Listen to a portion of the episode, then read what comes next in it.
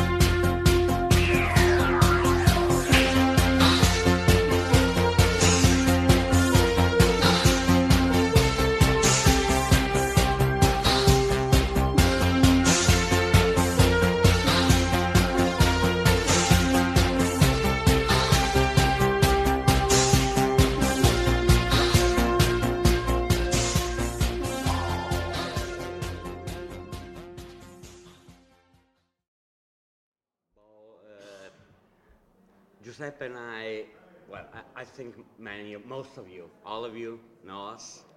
So, uh, could you just say a little, think about yourself? Okay. Uh, uh, is this one, uh, this one is on, okay. Uh, hi, my name is Crystal Huff. Um, and I am here from Boston and Beijing, sort of. Um, and I chaired the, I co-chaired the World Science Fiction Convention uh, in Helsinki. I worked on it for about four and a half years. Um, and I am a big fan of Ursula K. Le Guin and am excited to talk with you about Ursula today. Okay, uh, I'm not sure. Uh, one thing we, our reactions, as, we, as we've been briefly speaking yesterday, we all ended up choosing one book and rereading it. Yeah. That's what uh, both of you and for me, my reread, immediate read was The Dispossessed. Just ah. you have Left Hand of Darkness here, and he's going to talk about his new discovery. His, his, his, his, um, I don't know. You, who Ok, I... per vin- solo per vincere l'imbarazzo di eh, Salvatore, a me sarebbe piaciuto che cominciassero loro, perché loro sicuramente okay. potranno darvi un quadro eh, di Ursula Le Guin, mentre io mi soffermerò su un aspetto personale, ma che comunque che è quello del vero e proprio trauma che mi ha causato la lettura di questo romanzo, Left Hand of Darkness, La mano sinistra delle tenebre, quando l'ho letto nel 1970. 71-72, poco dopo che era uscita l'edizione italiana. Quindi è, è una visione molto parziale la mia. Ecco perché io pensavo di lasciare a loro due esperti, conoscitori e quel che più conta, entusiasti di questa grande scrittrice da poco scomparsa, il ruolo di aprire le eh, danze, per così dire. Aprite voi le danze. Okay, uh, okay. Uh, maybe we should uh, begin as as Linguinians. Uh, and you're going to give us your tangential, uh, but you read, after all, you read Le Guin. Uh, I'm, I think I'm here uh, as I've, in one of my personas, I'm a critic. I've written about Le Guin for both for science fiction venues and academic, but what I really uh, would like to talk about is um, that at some point that would have been. I, have tried to. Um, been trying to pinpoint the exact time. I, I can't remember if my emails have been lost, but at some point we started corresponding. That would have been 2002, 2003. Uh, I'd sent, I sent her an article which was about Le- Letter in the Darkness and Always Coming Home. And she appreciated the fact that I wasn't treating the future Native American people in Always Coming Home not as some sort of primitivist utopias. They have computers and, uh, and so on. So that started it all. Mm, I would occasionally send her an article I, uh, I would write. She would read Italian. She read Italian. Uh, it was a very slow paced but steady correspondent. Someone uh, advised me don't expect more than three emails a year. Okay? But I got, I've been getting those. At some point, in some occasions, of course, the rhythm was uh, steadier. I, I, translated one of her pieces at some point, and that was uh, a different kind of experience. Uh, exchanging about, uh, talking about the translation with someone who somehow knew both languages. Uh, and looking at, looking, and usually finding together solutions for uh, a lot of little strange things that just can't come across mm, smoothly uh, from English to Italian. A lot of stuff about character genders. Some uh, Paradises Lost, a novella Paradise is Lost in a collection called Birthday of the World. Um, okay, uh, that those were the, the steadier, uh, the, the, the, more crowded period. But mm, she, uh, I think she had email, uh, email, correspondence from all over the world, and I guess I, I was the Italian one. she needed she needed one Italian. Uh, what she, did she talk about? Uh, well, of course, we had um, common acquaintances. She had family uh, who would come and spend probably most of the year in Italy, somewhere in Liguria, in the La Spezia region. Uh, so a little bit was about Italy. A little bit was about uh, serious stuff, from politics to to to to. Uh, bad adaptations of Earthsea, um, and some of them were light, light stuff, cats, lots of cats. Uh, Traditional use of the internet. Huh?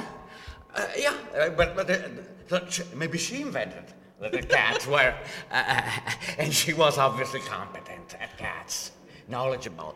Um, common friends. I told them, told her that one of her translators had been dedicated a square in Turin. So uh, she started hunting uh, for equivalent places in the, in the US.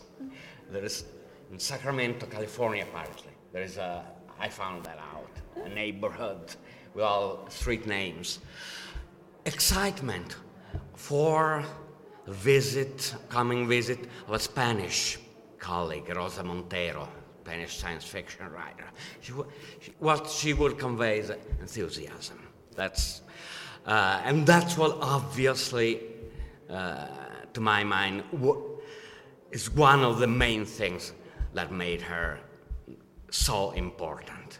Uh, that was her attitude. Someone welcoming other people from faraway places, or I read many memories of younger writers, younger fans, professionals, in, uh, welcoming into a professional community. That's uh, okay. I'll, maybe we have a second round. Yeah. So I, I think we should do a little bit of talking between ourselves as well. And I think maybe uh, what you're demonstrating is that we represent a range of experiences of Ursula K. Le Guin. Uh, so people in the audience, uh, how many of you have felt touched by Ursula K. Le Guin's work? Like it has impacted your life, right? Um, and how many here have actually corresponded with her personally? Right? So she had a far greater impact even without personally, you know, communicating with many people.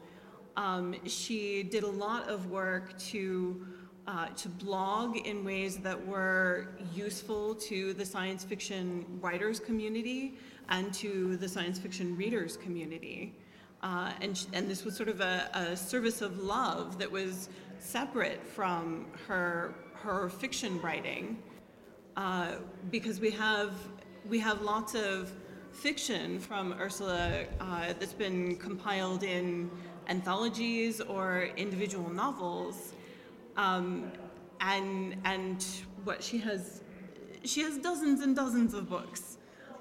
Um, and and those are just the fiction works. The blog is just like a, a service of information about being a writer or about um, suggestions for what to read that that are um, you know sort of just it, it's just a gift to to even reread now that she's gone and people who even didn't have a personal experience of her might be mourning her um, around the world and be able to read things that she wrote for free.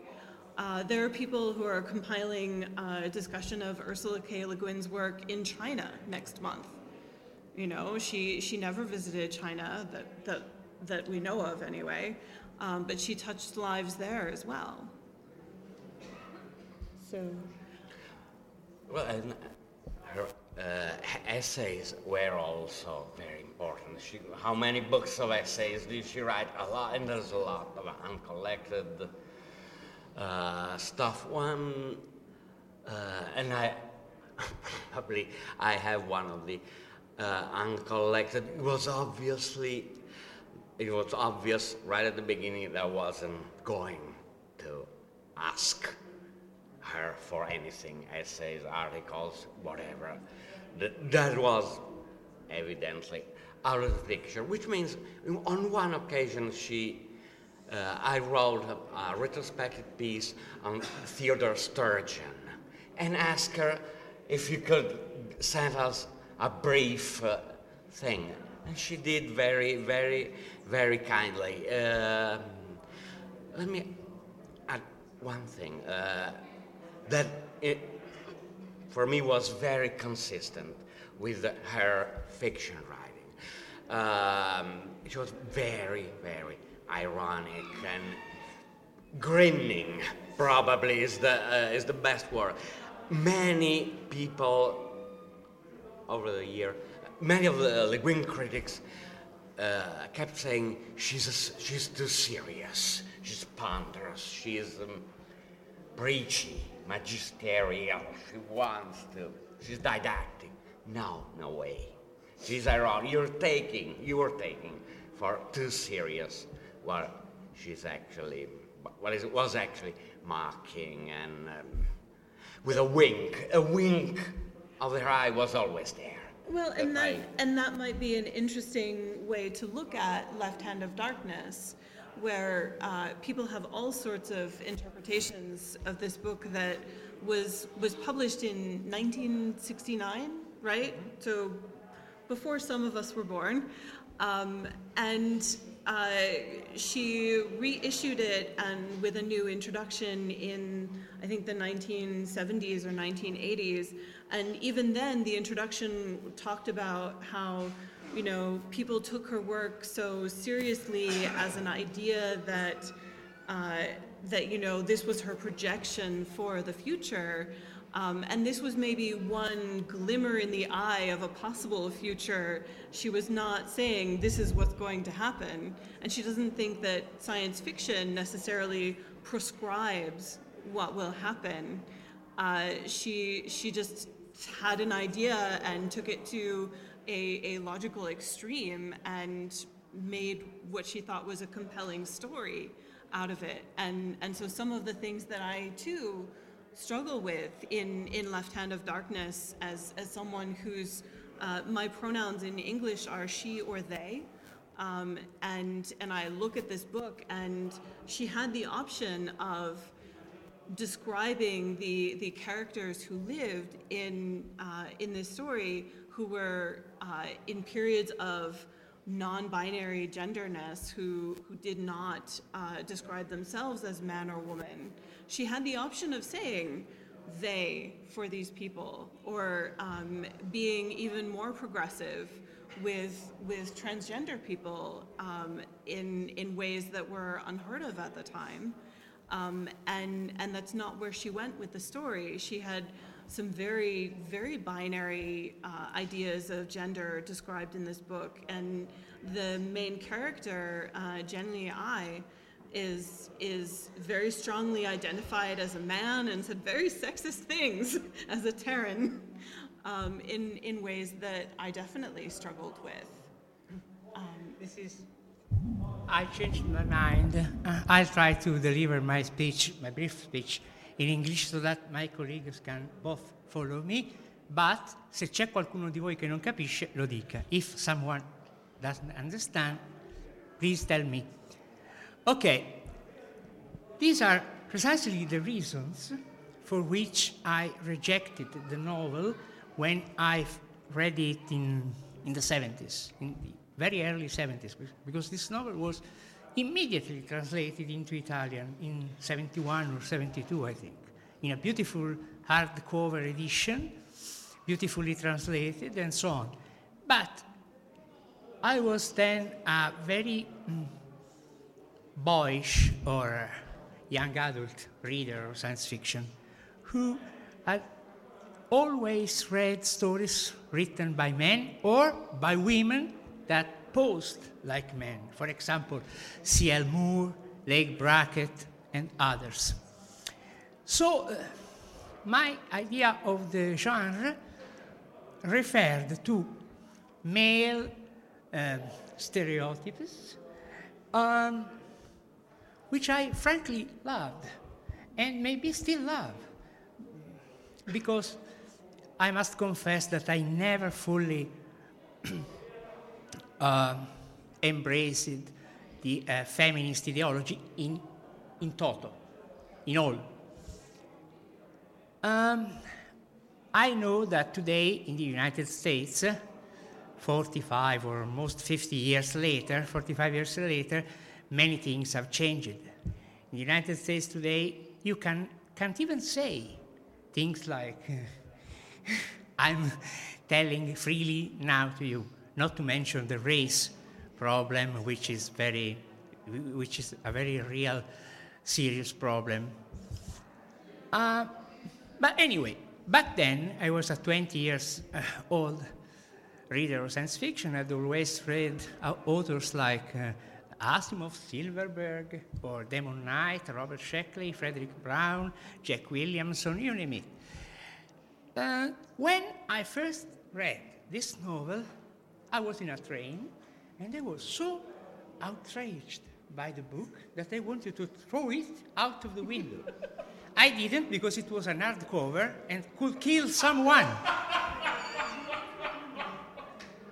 But uh, this, it was a psychological problem which presented itself a second time when, for reason of work, because then I had become a, an assistant editor at Robot magazine, I was forced to read the stories by James Tiptree Jr., another champion of feminist science fiction. But my, op- my opinion, my objections are not political at all.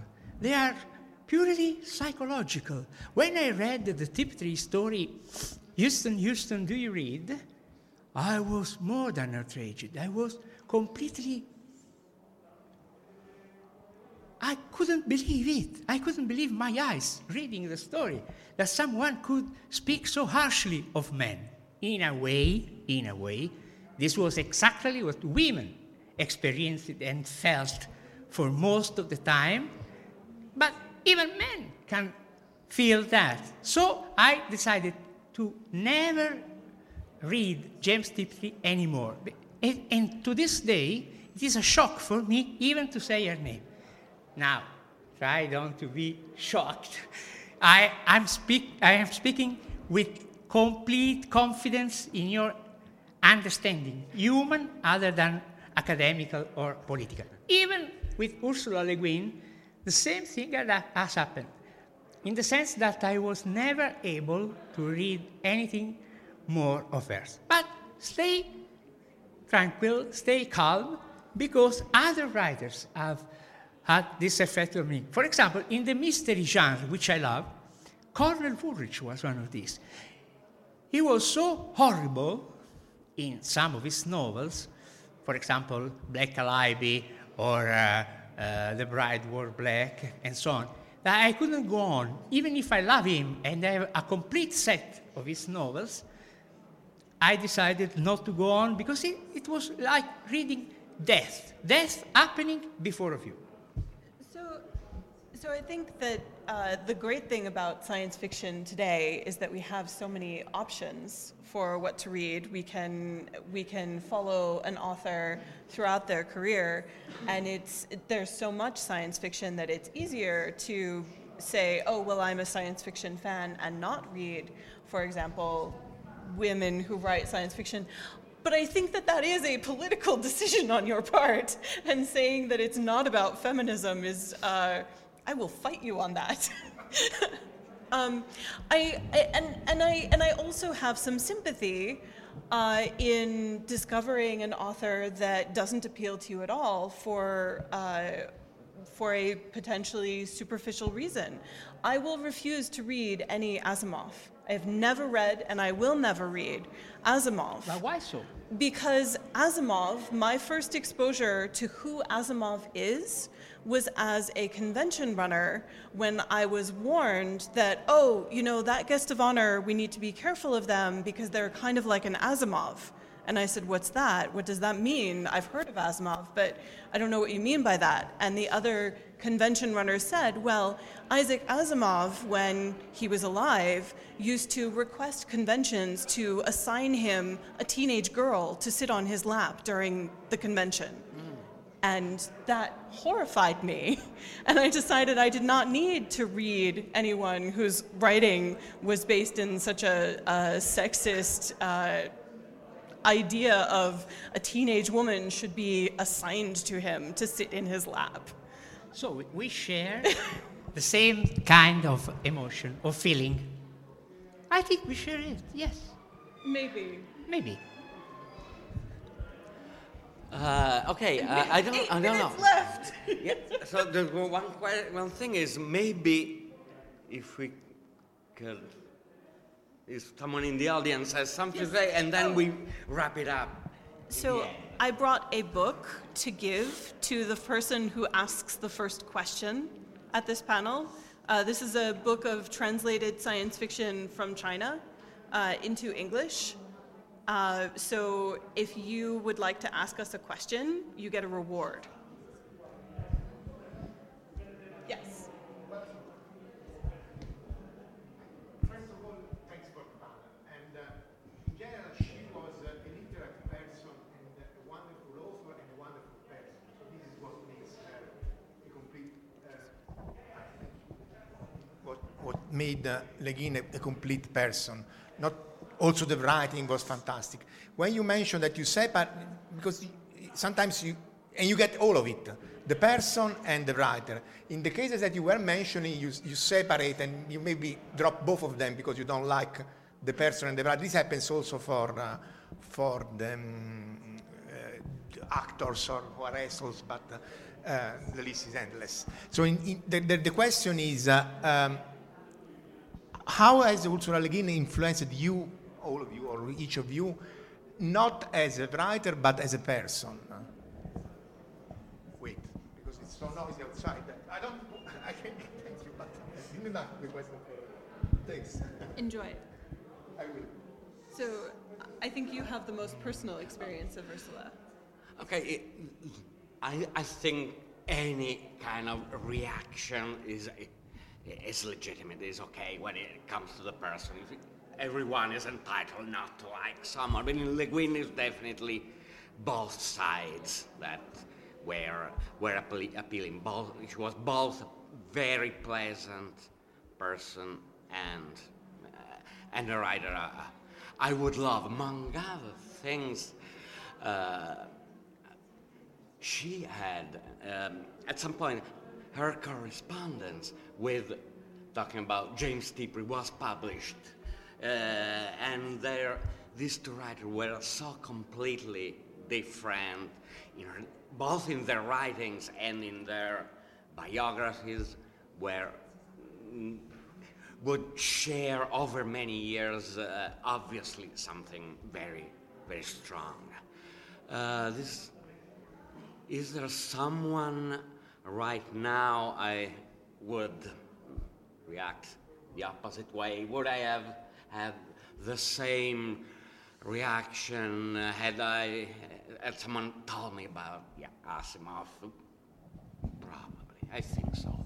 I know that uh, I have, there have been similar things about a lot of other other people, and uh, I know that I have never read anything about I don't know Randall Garrett or Marion Zimmer Bradley or or or or or and now Forrest J. I'm not going going to read anything by Ackerman. That's yeah. that's um well, that's, that's me. I'm going to say this is my gut feeling. There might, might there be exceptions? I think so. There might be. Well, so the, the interesting thing is uh, the story, the ones who walk away from Omelas, right, um, is about the ethics of, you know, is it okay for one to suffer so that many can have a better life or better experiences? Um, and, and that might be applicable to this question as well, is if you, if you think about it, um, the, the person who is the artist or the actor or the author or the uh, illustrator um, is, is impacting the world around them, not just with the story they tell or the, the world that they create, um, but also with their personal decisions. And so, one of the things that I love about Ursula K. Le Guin is that I don't know anything bad about her. and and uh, I think I think that the left hand of darkness could have been a more progressive and more feminist work. But I think that the body of work that Ursula K. Le Guin produced was overall very progressive and feminist, and I appreciate that she moved the needle on on people's expectations about science fiction and uh, the thinking about gender, even even in uh, some of the works which don't go as far as I would have liked. Um, the thinking about gender was moved in terms of the consciousness of the genre based on her work. And so it, it impacted me personally when I read it in college, uh, and, and it continues to have ripple effects. Um, but I think it also, is the case that Ursula K. Le Guin's work impacted the genre in general.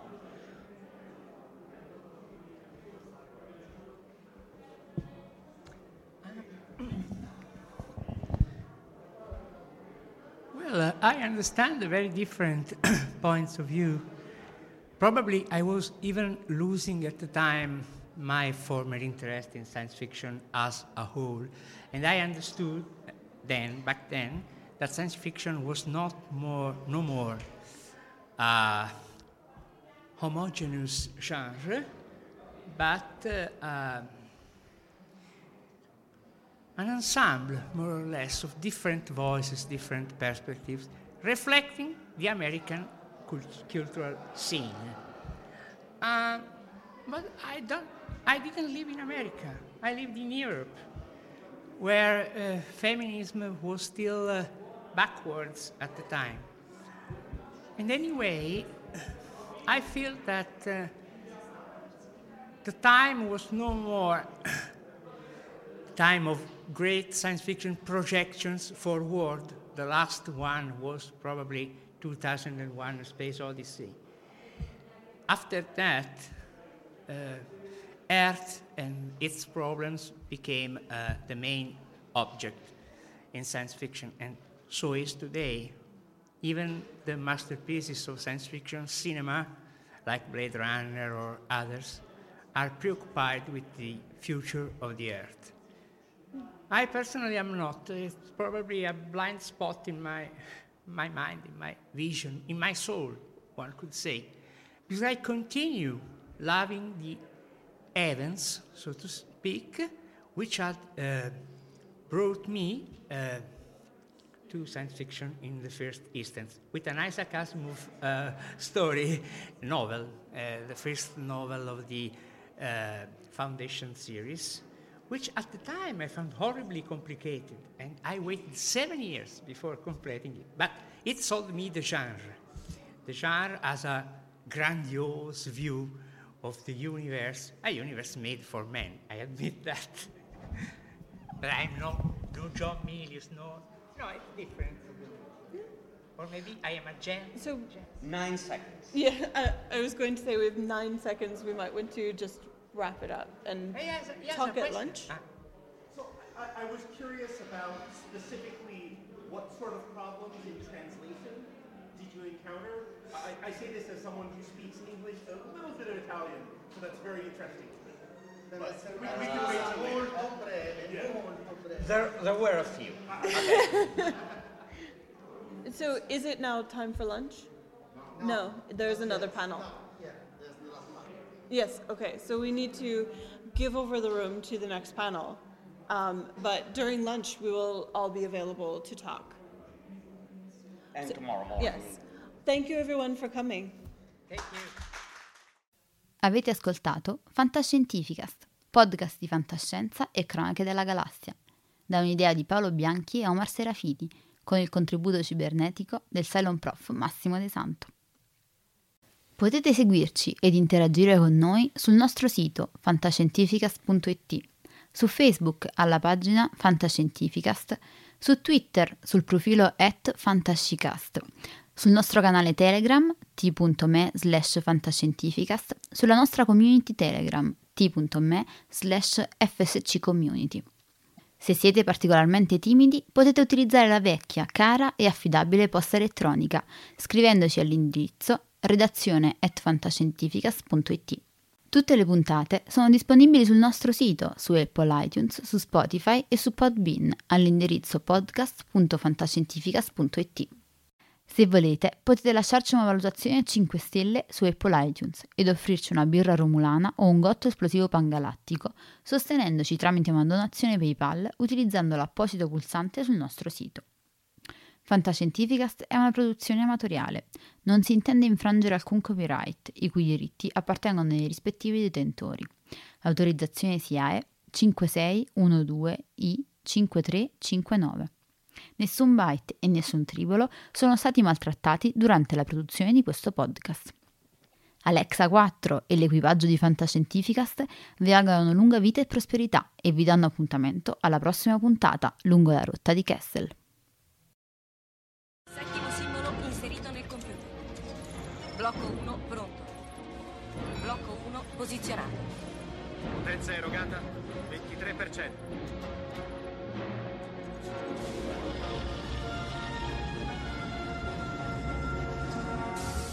Così. Blocco 2 è pronto. Attivato. Blocco 2 posizionato. Siamo al 35%.